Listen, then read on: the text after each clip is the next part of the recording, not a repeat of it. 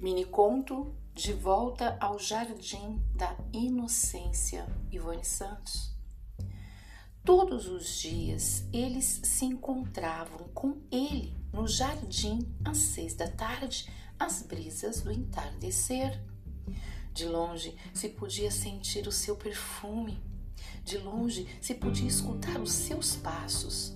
De longe se podia escutar a sua voz. De longe se podia ouvir o seu ruído. Dos encontros, ninguém nunca saberá os detalhes. Das intimidades, ninguém nunca saberá os segredos. Às seis da tarde, na viração do dia, ele passeava no jardim. Eles com ele, dançando na chuva com capinha de chuva. Todos os dias, todos os, todos e tinha uma árvore de mirtilos no meio do jardim.